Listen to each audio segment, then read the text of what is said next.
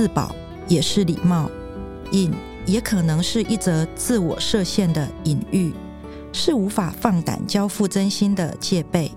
身既软又锐利，就怕坦白的体无完肤，没把握收拾掏空的后续。联合开帕，独享时光。我是主持人李成宇。今天来到节目现场的来宾是新生代作家黄庭玉，她同时也是新竹女中的国文老师，拥有政治大学教育学博士学位，得过吴浊流文学奖、教育部文艺创作奖。台中文学奖，欢迎庭玉。主持人陈宇，还有各位听众朋友，大家好。其实我已经很习惯庭玉国文老师的身份哦，直到五年前他出版了散文集《时光走向女孩》，到今天带来最新的散文作品《隐身术》。先来问庭玉好了。你这两本散文集五年期间的写作心境转折，因为在《隐身术》里面，逢甲大学中文系教授张瑞芬老师他下了一个评论，他说你是从女老师好女孩的人设，进入到掩盖不住人生踉跄、肉体衰败、心灵挫伤、危尽中年的人生况味，你真的有这样的转折吗？我们都一起进入这样的转折，对不对？因为我是你同学嘛，因为我们毕竟也认识二十。二十六七年有了吧？其实从上一本到书到这一本书出版的五年来，那我的心境处境没有太大的变化。嗯、那所以刚才提到的人生踉跄啊，肉体衰败、心灵挫伤，其实也都是一直存在的。嗯，那为中年也来到了后中年了。后中年不要这样，我们两个都一样。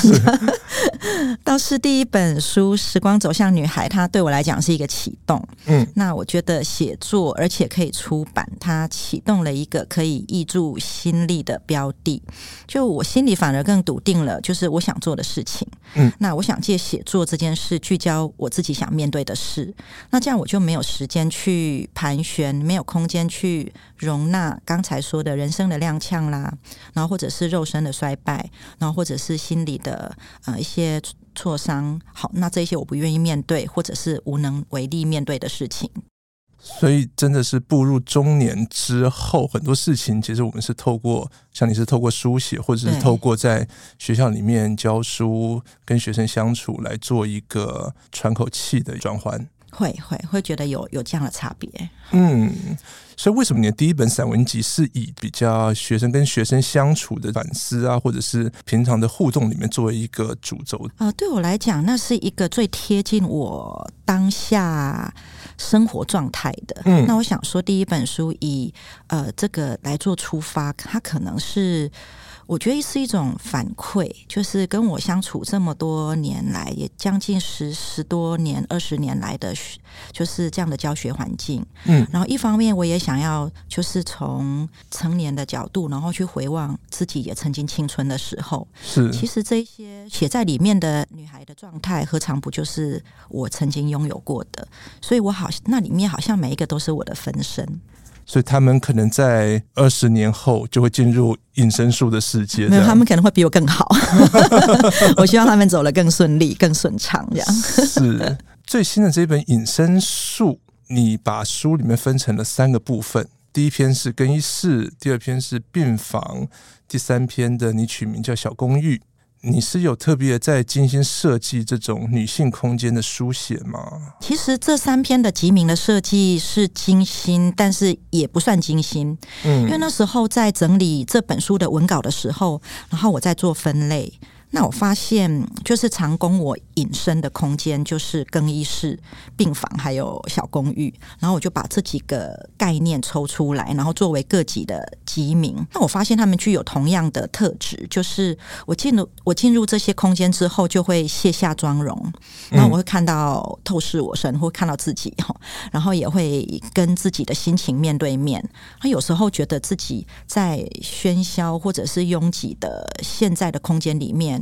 真的蛮需要一个隐遁的空间的，然后我觉得对我来讲是充电，也是换气，储满了能量之后，就更有力气回来现实，然后面对挑战。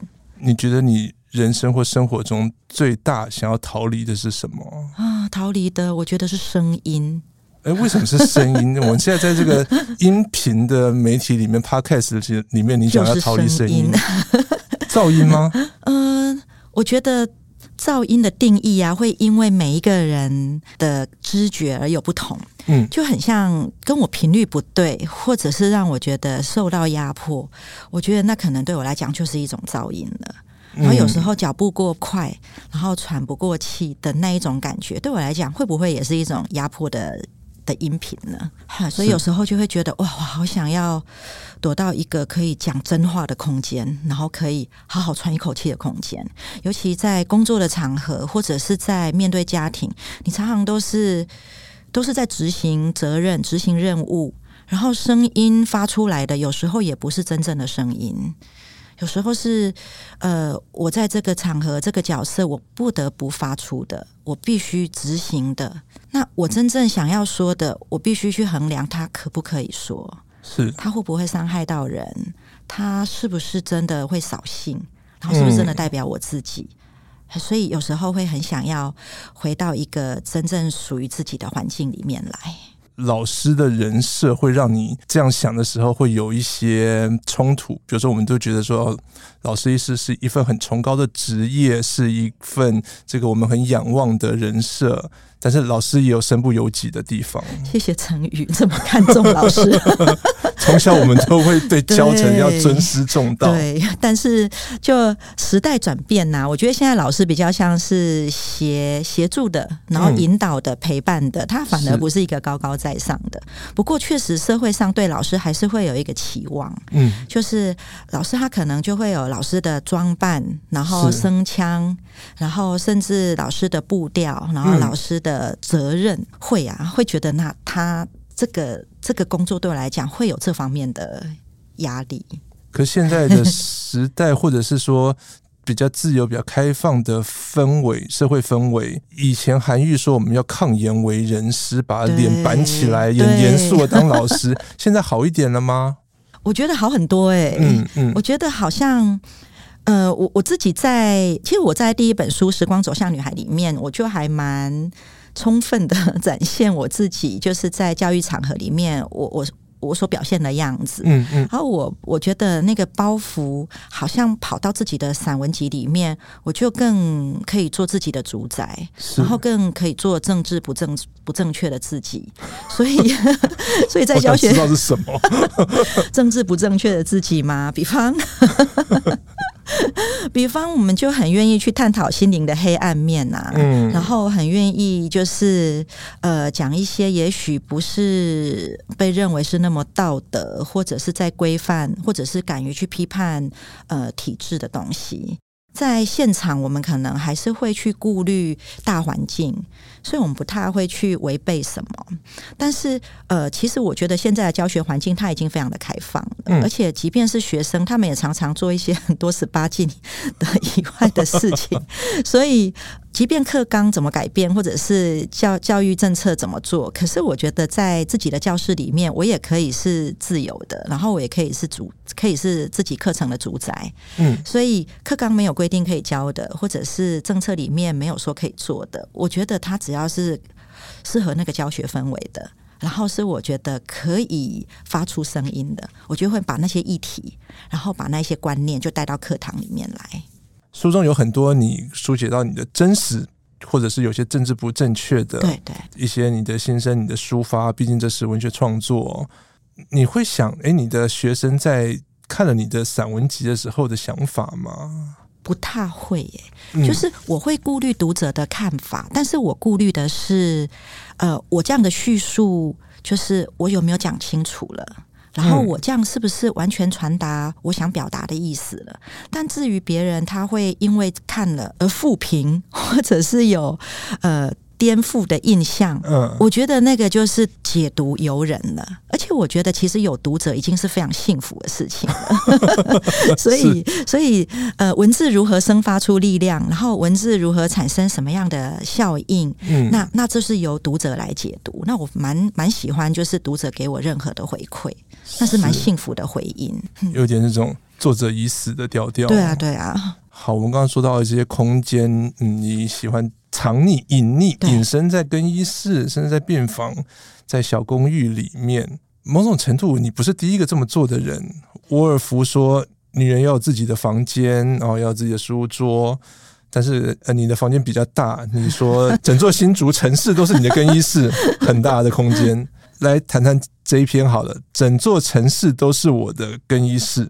我蛮喜欢这一篇的，感觉起来你好像在写一种很拜物、很消费那样的感觉，起来好像很肤浅，但是你又见山是山，在那种人际很疏离的这种时空环境之下，跟城市、跟消费。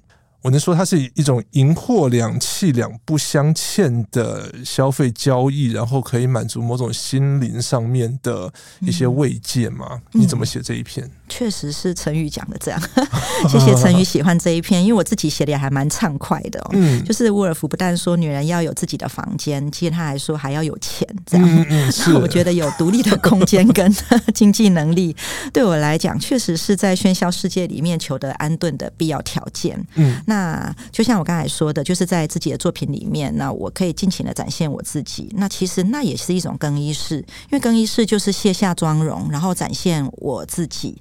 面对我自己最真实的的样子，嗯，所以也许整座城都是我的更衣室，它是一种象征。就是如果整座城都可以容纳这么坦诚的自己，然后这么真诚的自己，那大概就是心最自由、最开放的时候。所以说来也算是从孔子身上得到了启发。讲到 孔子。刚才突然想到说，诶，他说不义而富且贵，与我如浮云。嗯、那也就是说，如果我的消费是符合正义的，是道德的，那何乐而不为呢？嗯、那我大可可以抓住浮云的尾巴。我很喜欢，就是自己在文章里面做这样的曲解，嗯嗯还有衍衍生出这些歪理。这样，我觉得这就是我的臆想世界啊！我就在我的臆想世界里面自得其乐。那我觉得学会这种，就是做一些奇异。的就是曲解，然后这些歪理也是我屡经现实磨难而不得不的自我安慰跟自我解嘲。这怎么说？如果要用很认真的态度去面对一些事情，用所谓的理性主义去看事情的逻辑，有时候还会真的觉得好多不合理，好多不公平哦。嗯，然后很认真的去面对人我关系的时候，会发现很多不对等。然后那些不对等会让自己深陷其中，有时候是跳不开的。那我有时候就不得不用一些自我解嘲的方法，用一些曲解，或者是呃。比较歪理的方式，然后稍微不认真的去看待它，嗯嗯，那自己就会觉得嗯，好过一点点这样。所以这一篇文章几乎是用一个非常荒凉，然后荒谬的感官式的唯物主义论。所以那不是真的黄庭玉，说是说这一篇文章的我自己嘛？呃、对啊、呃，其实是我啊。那果然是有空间又有钱的。哦，有空间有钱当然不是我，但是我假设自己很有空间，假设自己很有钱，嗯、假设我自己拥有的是整座城，是，然后假设我走在这个伸展台上。然后每个地方都好像是我私有的空间，嗯，它当然不是我的呀，就是越荒凉我就越荒谬，嗯，越孤单然后就越膨胀这样子，然后很义正言辞的呐喊说：“哎，如果我花钱消费，我就可以换得平静、包容或者爱，那我有什么理由不对这些物质、对这些消费说不呢？”这是我你真心这么觉得？呃。假装真心这么觉得。嗯，其实我这个这个，我读到这个就有点模棱两可。我当然知道你不会这么真心觉得这是这件事情，但是你怎么要让它抽脱出纯然是这种拜物消费、很浮面的这种东西，让人家知道你是其实是在诉诸一个很荒谬的这种反讽的反应。他其实有那么一点真心，又有那么一点反讽，是因为真心，是因为我好像真的在里面，真的可以得到一种短暂的平静，嗯，得到短暂的包容，然后甚至是一种物质式的爱。我总是相信，短暂、短暂，它其实串联起来，它就是一种长久。所以这有一点点奇怪的理论，可是它又不能说不是这样。嗯，嗯，对，所以说是真心吗？还是说他是一个呃自我欺骗式的鸵鸟式的？然后我觉得他好像都成立耶，所以就看读者怎么去解读他。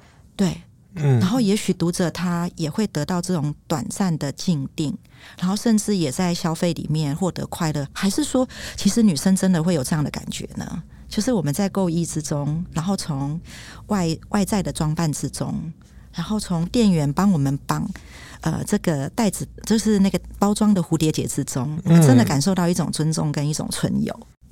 所以陈宇没有这种感觉过吗？我不知道，有的时候我们节目也是谈吃嘛，谈阅读。台湾近年有一些比较高端的餐饮，确实是他花很多的人工在精雕细琢一些菜上面。对，确实有一些所谓的价格或者价值，是透过这种很悉心的对待、嗯、很悉心的服务，把你奉为上宾的这样的款待上面，让你觉得很有尊崇感而获得满足，心灵上的满足。嗯，我觉得是类似的。嗯，我我觉得呃，就是当下感受到那个服务的快乐是真的。嗯，那那个真的。它就不会是呃虚假或者是浮泛的东西，那就不再去进一步的去探讨说，那这个空虚，这个快乐完之后会不会空虚？如果不去探讨它的话，那那个快乐在当时它就是一个一个堆叠起来的。当下你是有被满足的，对呀，快乐是有被满足的，对呀，对呀。而且美丽的东西买回家放在角落，即便不上身，可是放在那里，它就是一个美的存在，它就像食物。对，就像食物，刚才陈宇讲的啊，那很很很美丽的精雕细琢的，然后很用心的端上来的，然后那个程序还有那个服务，我觉得那个就是一个美好的时空。人某种程度是需要被这种消费主义来填满一些东西的。对。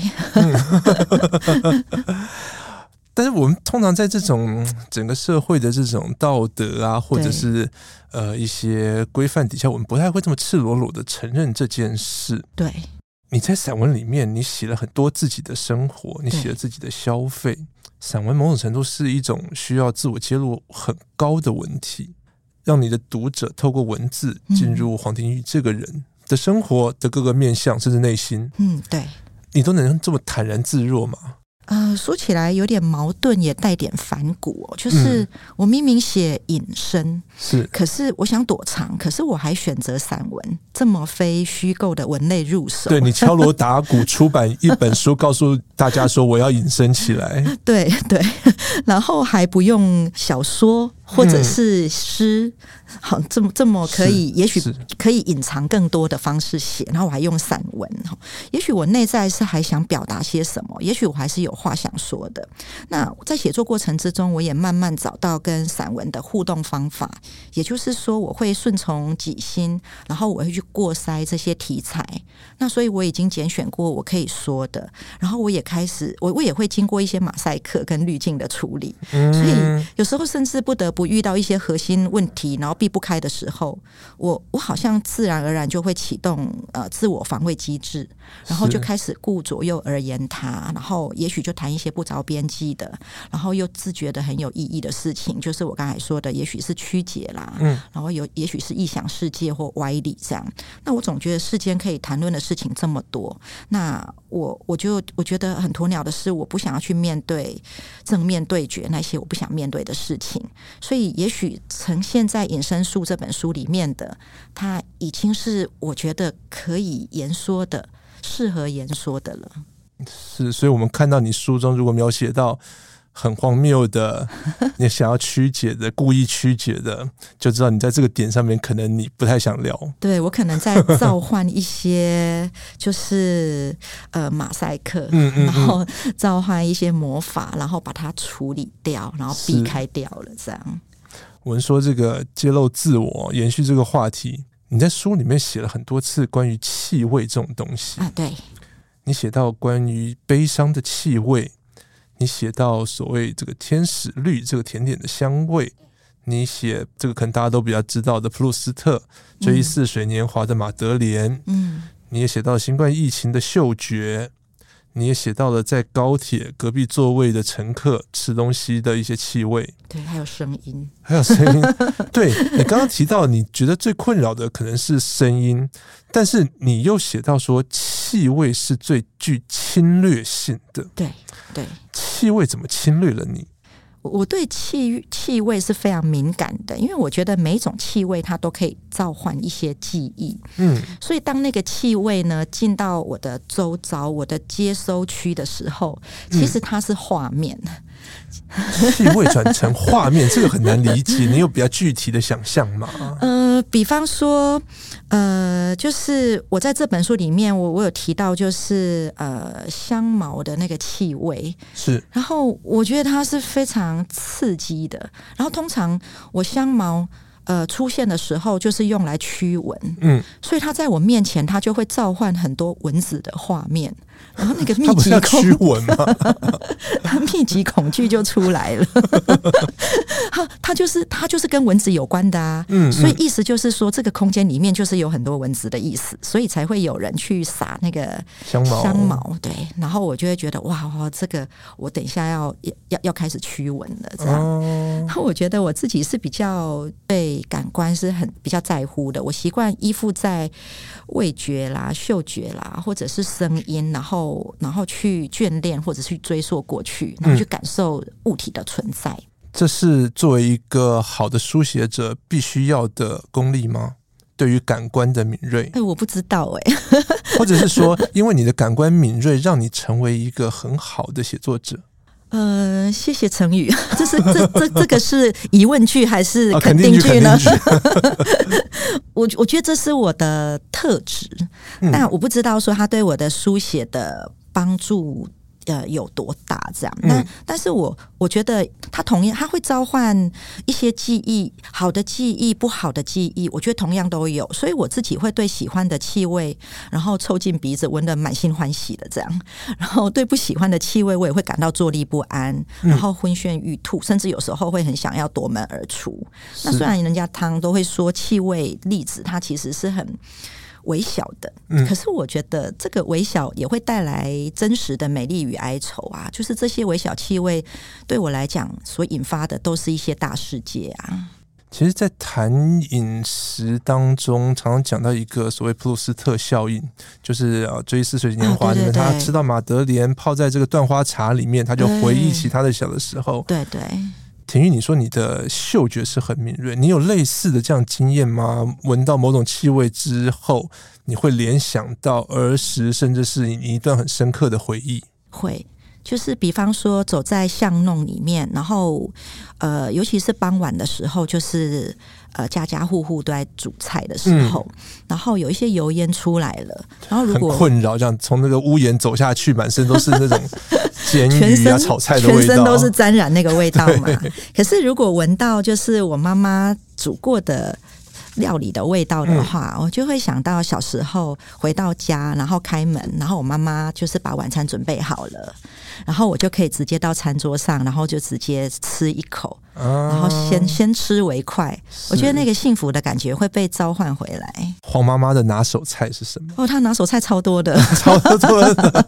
我觉得她煮的东西对我来讲就是呃很熟悉的，然后很安全的，然后很温暖的气味。或者说，婷宇你喜欢吃什么？我喜欢吃什么？我妈妈煮的东西，我很多都很喜欢吃。哎，比方说她她煮的玉米浓汤，哦，玉米浓汤 哦，那个香气奶油的香气，然后奶油它一定会用那个。乳马林哦哦 是，然后他的他煎的鱼，嗯，就很有那一种，就是它的干干煎的任何鱼就会很有那种呃那种香气。然后我觉得那个香气我很难去叙述它，可是你就知道那是我妈妈煮的，是，是然后炒的虾子那个酱油的气味，我觉得那就是我妈妈煮的。虽然它对餐馆来讲全部都是家常。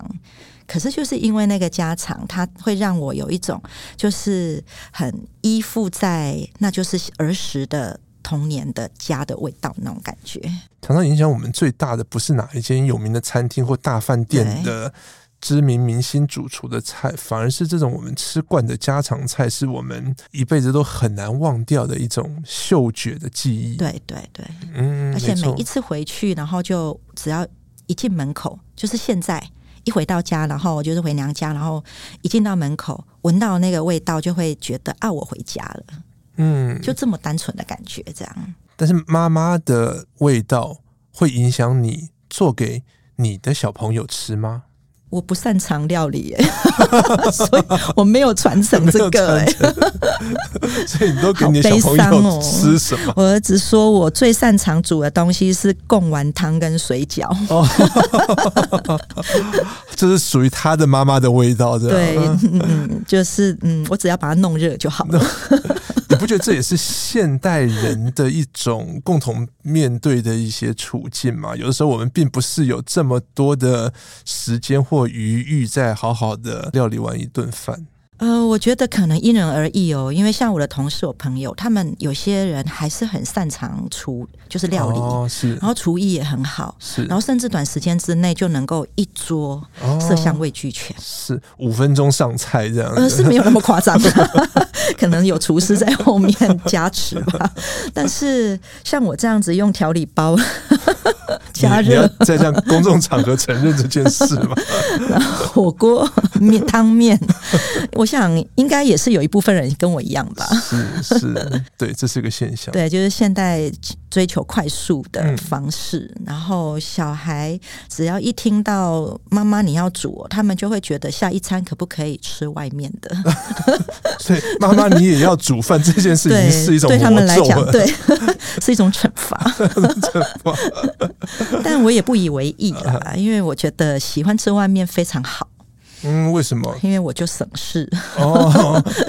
反而如果他们太眷恋我的味道，我反而觉得蛮辛苦的。这样，必须要每一餐都做。对啊，对啊。可是因为这件事情可能不是我的成就感来源之一。嗯，可是这只是我的责任。这样，可这有违传统这种贤妻良母的形象啊。对，因为我不是啊。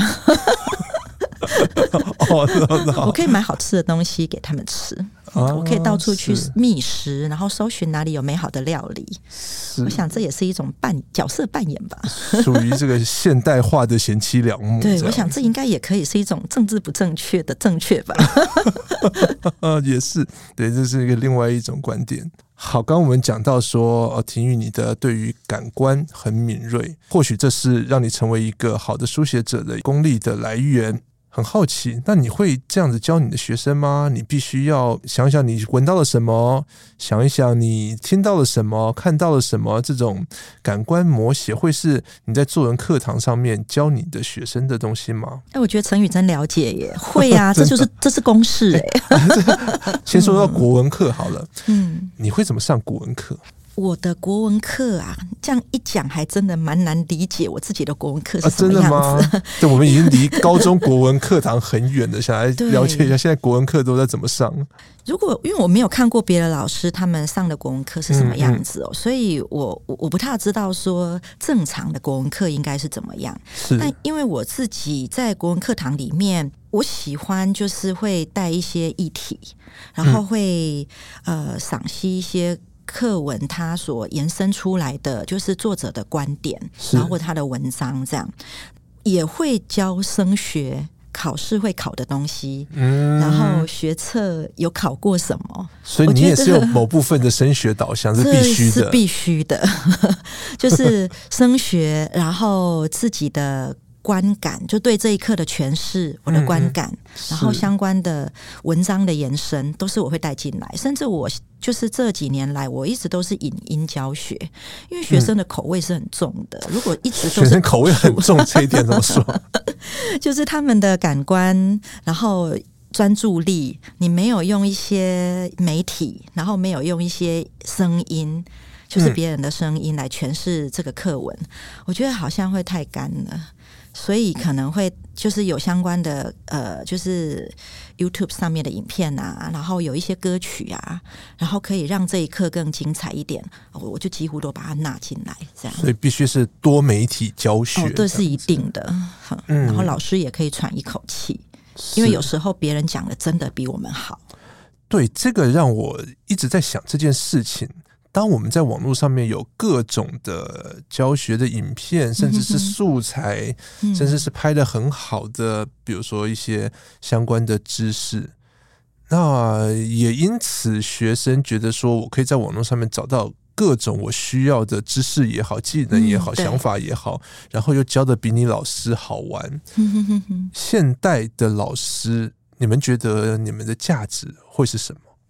呃，我觉得老师他不单单只是知识的给予者。那就像成宇刚才说的，就是其实网络，然后很多资讯的媒介，它都非常的多元了。嗯，那其实这些知识，如果学生都取得到的话，那我们和我们需要再复述一次给他们吗？甚至书本讲的呃上面的东西也都非常的足够了。是，那我们要我们要用什么样的方式让他们可以得到更多，或者是得到也许他现在。还没有办法理解到的，这确实是我们一直在想的。嗯嗯。那我会觉得，对他们来讲，知识的多元，然后管道的多元，他们也会产生一些困扰，就是筛选，是，然后归纳整理，这就是我觉得老师可以做的。所以这么多平台上面有的跟这一课相关的知识，那我就会先走在他们前面，嗯嗯。我先帮他们筛选了。然后我筛选了，我觉得对，然后我觉得可以适合这一刻的。然后讲到哪个段落，这个影片或者这个音乐可以召唤出来了，可以加强这个作者的主旨，或者是他的精神，或者是那个时代意义的这些东西，我就帮他们剪裁。那也许是这一部影片里面的其中一个小段落，然后也许是这一本书里面的结论，我帮他们剪裁出来。他可以用比较短的时间，嗯，然后比较摘要式的从我们这里得到一些索引。当然，如果他有兴趣的话，这个影片或者是这本书，那就是他课后自己可以再去加深加广的。所以你会教他们怎么筛选吗？教他们怎么筛选哦，我会跟他们讲，这是我从哪里得到的资讯，然后我觉得这个作家或者是这个影片的演员，他讲得很好，我觉得我很有感觉，所以我想要跟他们分享。这是。我会告诉他们，这是我整理的经过，我筛选的经过，然后甚至这一刻它很庞大。是，然后他可能呃带来的古典的系统，或者是现代文学的背景很庞大，我就帮他们整理在呃讲义上或黑板上，然后我会告诉他们我是怎么整理的。嗯嗯、现在这个 Chat GPT AI 很流行，有可能有一天这个 AI 整理的比我们还好吗？嗯，我也不知道哎、欸，因为科技永远走在我们前面，万一它取代我了，那我可能可以当播放的人吧。播放的人，这个就是未来的事，好难。去揣测哦。很有趣的一点是，你在教书的同时，你自己也在念博班，在研究所的课程。嗯，同时自己又是学生，又是老师，这样的感觉是什么？比较能够同理学生吗？或者是说，好，虽然我们离高中生的年代有点远啊，当然你现在还在高中校园里面，哦、对我还在校园里面感受青春呢。对，是 青春已经离我有点远。欢迎陈宇也来找我。你觉得现在的高中生跟我们在高中的时期的最大差别是什么？我觉得现在学生就像刚才说的，他获得资讯的来源管道很多元，然后人际网络也更复杂，嗯、跟我们以前一言堂有很大的不同。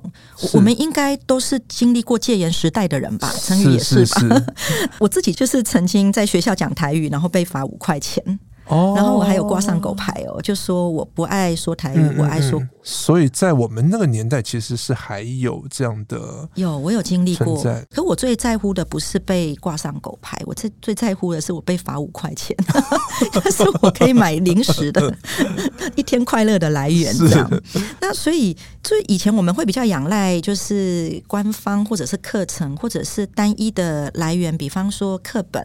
或者是老师，嗯、或者是就一台电视这样给我们知识，然后我们生活环境也会比较单一，就是上学放学常常是点对点的移动，是就是家里跟学校这样，然后我们参与的考试也是一试定终生。那现在的老师比较像是学生的引导者、陪伴者，然后传授知识的意义也在转变，也就是我刚才说，我们可能蛮需要帮助学生筛选、会整。归纳庞杂的资讯，因为我觉得学生他们现在很多，我听到的声音是，他们很多是会很迷茫、很迷惘，因为他的选择变多了，然后他的资讯也变多了，他反而会无所适从，这个是他们现在的困境。所以他们现在其实更需要的不是更多的知识，而是怎么去选择。对，而且他们更需要去认识自己，因为他们必须要去媒合这个选择跟。选择是不是适合自己？可是有时候他们不知道怎么样去认识自己。这个好难哦。对对，一听到的声音也变多了，就是人际网络也多了，所以他们接收到的反馈就是。A 朋友、B 朋友可能认为他是一个什么样的人，然后我从什么样的管道，我看见我自己是一个什么样的人，他反而他的认知是很多元的。嗯，那他也需要从这个多元之中去确认他自己是属于哪一种。是，然后从生涯规划里面，他可以选择的科系或者是可以就学的方式也变多了。他也需要去认识自己什么样的科系生涯。可能是适合自己的。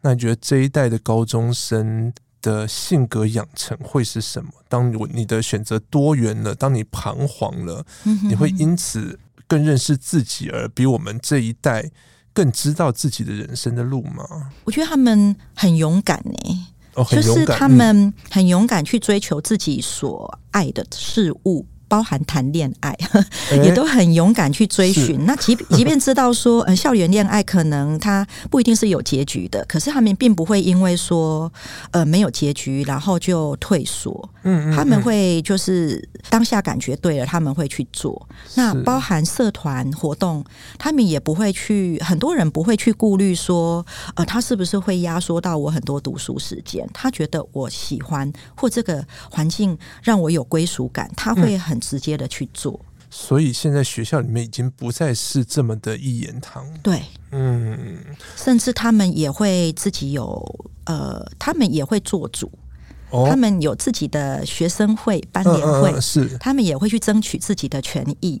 我觉得这是蛮乐见的。所以新竹女中的同学们争取到了什么样的？权益、哦，同学的权益。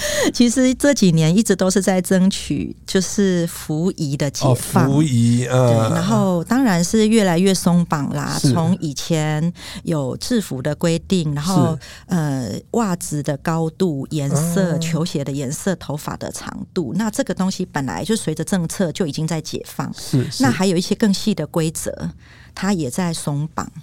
因为你在书里面你也讲到了边沁的环形监狱，你写到了妇科的规训，那你怎么看所谓的松绑，或者是你觉得说，哎，现在的教学现场其实已经完全翻转了？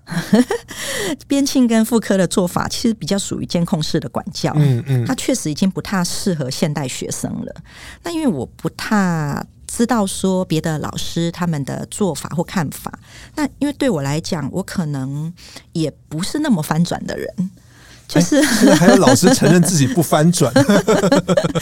嗯、呃，我觉得翻转或者是说素养啊这些词汇，就是或做法，其实他都一直在课堂里面或多或少的出现。嗯，我只是没有站出来强调，就说哦，我是一个新时代 这么翻转或这么素养的的人。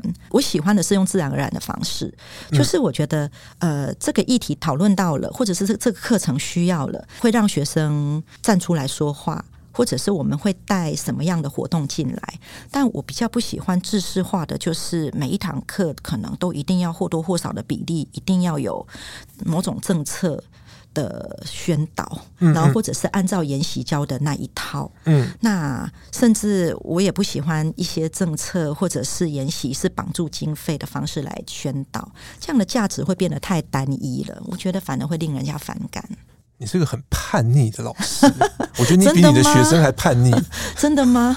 也许很多老师是这样的哦。嗯，所以你的学生有因此而特别喜欢你吗？觉得这个老师比我还叛逆？学生也许不知道教育圈在在玩的政策是什么，他们可能更关切的是自己面对的考试变革是什么，课纲在转变。不知道学生有没有感受到，因为毕竟他们就是当下受教者的，他们是没有经过变化前跟变化后，他那一代就是那一代这样。那反而是我们站在教学者，我们会看到在转变前跟转变后有什么样的，就是政策上他企图带来什么样的变化，学生喜不喜欢呢？我觉得主女的学生很。很给力，哦、他们都很，他们都很很愿意肯定老师，嗯，然后很愿意给正面的评价，这样子。是，所以有时候从他们给的卡片呐、啊，然后给的一些课程的回馈啊，就会觉得很值得。嗯、就是愿意再努力下去这样子。就是当老师蛮令人觉得开心的一件事，对，很窝心的事情。回到节目一开始，我好奇的那一题，你同时也是一位作家，你同时也是一位得奖常胜军的作家。你会怎么教学生写作文？写作文，文学奖得主的老师会教我作文公式，那我一定超强啊！我还觉得考试作文跟文学创作是两回事啊、呃！你会怎么分？我，我会跟学生讲说：“来，我们来考高分的公式，就是考试作文。”我会跟他们讨论说，如果要得高分呢、啊，会有一些技巧。嗯、然后这些技巧包含说操作型定义，然后表面效度、可循的公式。那就像现在的学测会有知性题，会有情意题。那我们就从以前的大考中心，它会列出来的。每一年每一年的佳作里面，我们可以寻得一些公式，然后可以寻得得高分的技巧。我觉得学生可以学得到的，那这是得高分的方法。嗯、但是创作，我觉得它就是比较个性化的东西，是通常是学生他主动拿作品来。我们才会去讨论，那不太会去杀风景的，在黑板上，然后就说：“来，我们来讨论创作吧。”那因为毕竟不是每个人都会喜欢创作啊，然后或者是不是每个人都喜欢呃我这种创作风格啊？是，然后他们可能会有自己喜欢的文类啊，所以我会希望是他们呃来找我讨论的时候，我才切入，而且切入的时候还要拿捏这个孩子的个性跟需求。他是来寻求肯定的呢，还是他来？他是来真的来想要学习改变的呢？所以我必须衡量他们的个性，才能斟酌我要给他们的建议的犀利程度。还有介入的深度，不然我觉得我很怕挫折他们创作的初衷。所以，我这个学生，我拿我的作品给老师看，我只是想要让老师说我好棒棒，结果老师把我改了一堆，让我很挫折，我就哭着回去这样子。那我觉得我就造孽了，因为我自己曾经在中学的时候就写了认为自认为真的好棒棒的抒情文，嗯，然后结果却被我老师说情感泛滥，不知所云，觉得好挫折哦。你是怎么走过来的？我真的有好一段时间，我就自我怀疑，真的会不敢再写，嗯嗯、所以我就念了教育系。啊，啊，是这样吗？就没有走中文这一条路。那真的在教育系的过程中，真的也比较少在创作。哎，某种程度，它是社会科学，不太算是那种对对，比较不是主观式的所谓的狭隘的创作的定义，就是抒情散文。嗯、是，反而比较不是这样。呃，是在看了很多作品，然后有一些共鸣，然后也觉得自己也想要写，然后才慢慢的着手去做。所以我觉得我自己算是蛮后面后面才开始创作的。我不想成为学生创作的杀手。所以你是后来又重拾起那个你可能那次受挫之后的，倒也不是那么戏剧性，就是一次。我想那应该是以前年轻的时候，可能也许没有得到老师的肯定，然后也许投稿或者是参赛没有好的回馈，嗯，然后加上投入了不同领域的事情，是很，他会瓜分掉我们的专注力的。反倒是在教职这件事情，他稳定了之后，好像发现自己才有余地，然后想要做自己真正想做的事情。因为你其实把很多事情都区分的蛮好，比如说你会教同学写作拿高分的技巧，嗯嗯，这是一种好。那你会很区分的很清楚，这个是我的创作，或者是我想要跟学生讨论分享的创作的领域，对。那些只听写作技巧的学生不是很可怜吗？感觉起来他们就是生活在这种科举八股的时代。我要 学会技巧来应付我的升学考试。是说，如果他们有机会能够聆听，就是创作这一回事的话，嗯，也许有新的开展，是吗？是，我会改进。我没有考虑到说，也许有这个契机。嗯。因为觉得很有趣的一件事情，嗯、我们现在的呃考试的作文，嗯，某种程度它不是这么的工具化的文类，比如说写我的履历呀、啊，或者是写书信啊，这种东西某种程度不是它主要在训练你作文的一个目标，对不对？有，但不多。我的作文我还是要比较叙事、比较论理、比较抒情。会，就像刚才说的，学测现在分知性题，它可能就是一种论理。嗯，那情意题它就会比较抒情，它也其实也在引导学生，就是抒发自己对某一件事情的感受，然后召唤的记忆或者是过去的经验是什么。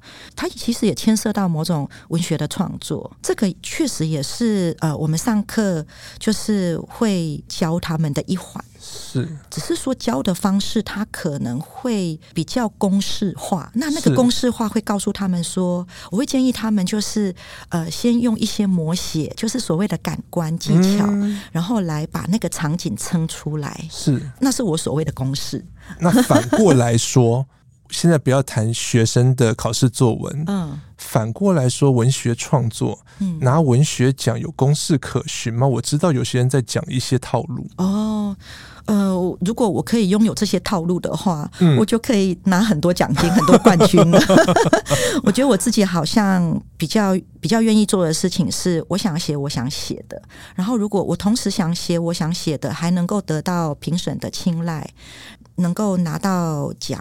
我觉得这才是我最想要做的事情，因为对我来说，也许拿奖或者是拿奖金，它已经不是最前面需要的了。就我已经有一份工作了，它是。我经济的来源，得到肯定或者是得到评审的不同界面的看法，这是我还蛮蛮希望能看到的。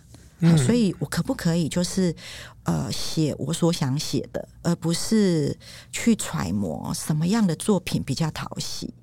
如果能够用这样的方式，还能够得到肯定，我觉得那是对我来讲才是真正的前进的动力。如果回到刚刚国文课的话题，我觉得台湾的国文课或国文教育近年一直在争论这种文言文的比例呀、文白的比例等等。作为一位国文老师，你觉得呢？我觉得好像不只是文言文呢，好像许多事情它变成考试依据或者是评比竞争的工具的时候，嗯，它就会有公平性、适当性的问题。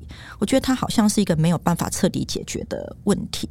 可我觉得文言文它可能只是一种语言表达的形式，然后是一种思想的载具。我我觉得文言文之所以会成为一些学生、一些人的阅读障碍，我觉得大概是会不会是语言的生疏，嗯，就很像我们面对英文等一些外国语言，外语对，或者是现代诗一些比较凝练的意象的时候，难免会读不懂，然后会有这种隔阂。我自己觉得，我身为老师，我想做的就是解码，嗯，就是把那一篇文言文，然后用把它的时代背景、思想，然后情感转译出来。呃，尽量让学生去理解这些诗文背后的时代意义，然后就是跨越那个呃文字形式的障碍，然后去看到作者的意识形态，然后进而他们有能力自己去阅读、去批判、去赏析。所以，到底文言文要比例要多少，然后白话文比例多少？呃，我自己常常都会在课堂上带进。课本没有的东西呀、啊，所以它比例多跟少与我无关。你最常教或最爱教的古文是哪一篇？怎么办？我喜欢教《记十二郎文》呢。哎，这个是我刚刚也想问的一个问题：为什么你们觉得，或者是说我们的教科书的这个选材的委员们都觉得好的古文都是祭文啊、墓志铭啊，这种感觉很悲伤、很不是这么开心的一些文章？韩愈他是古文八大家里面的呃重要的人物嘛，好、嗯，那撇开这个不讲，他是一个理性主义者，然后所以他在台面上，然后在课本上出现的，比方说重要的课文诗说，嗯，他就会那么正经八百，可是其实他们在私底下写的一些呃诗啊，然后或者是。呃，像祭文这一种比较真情流露的东西，它里面会有很多理性主义崩解，然后问天、呃哭天抢地的东西。那我就很喜欢去看里面那些理性崩解，然后感性被召唤出来的面相。所以，即便课程。光是教诗说，光是教古文运动，然后光是教那些他的思想都已经不够用了，我还是非得把这一篇拿出来，然后逐字逐句的帮学生带过一次。他如何对 他如何去怀念他跟他的侄儿，然后相处的经过，然后他如何感念就是他的嫂嫂一个女人如何拉拔他们两个长大。我觉得这个是作为一个人很真实的那个性情，然后在那个文章他就这样子就是这样子抒发出来了。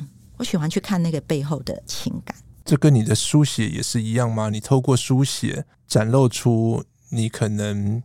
崩解的那一面，崩解的那一面，呃，搞不好，搞不好是、欸，搞不好是，就是我，我在我在我的文章里面，我可能不会像我现在跟人对话，或者是在课堂上讲的，就是那么正经八百。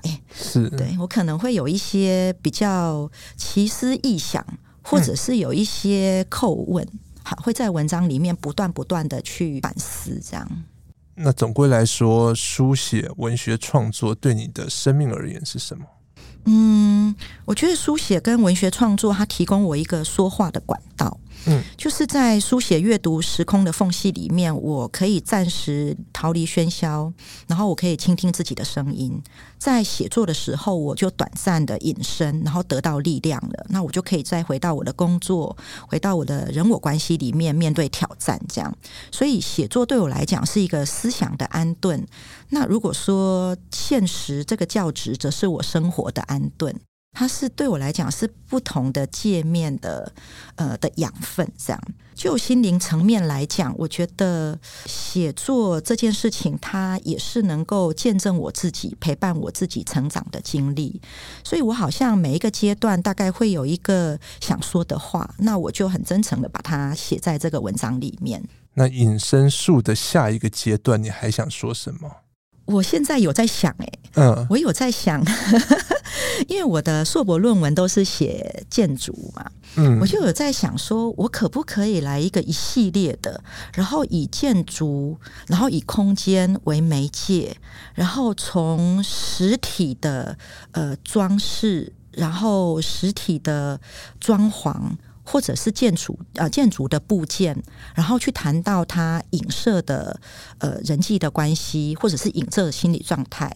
比方说，有一些建筑，它有一些是装饰的东西，它不是实际的用途。呃，就像踢脚板，它是有实际的用途，可是上面的那个饰条。它可能只是一个古典的元素，它想要让这个空间呈现一种高雅的感觉，可是它是没有实际的作用的。嗯嗯。那我们生活里面有没有这一种心态或者是状态呢？我想要去探讨这个，或者是虚实的转换。像呃，有一些东西你不需要花钱，可是你就可以让空间有一种漂亮的氛围，就是借由光影的那种照应。嗯。那我们生活里面有没有这种虚实的转换呢？偶尔出逃、抽离以及转换，黄庭玉为了寻找坐标，希望能够定点安顿。出逃的目的地可能是新竹巨城的健身房，可能是同楼层的芳疗中心，也可能是服饰专柜的更衣室。今天谢谢庭玉来跟我们聊文学创作，来聊高中教育现场，也谢谢听众朋友陪我们到最后。谢谢陈宇，很开心能够来独享时光分享我的新书《以身术》，谢谢。上网搜寻 vip 打 udn dot com 到联合报数位版看更多精彩的报道。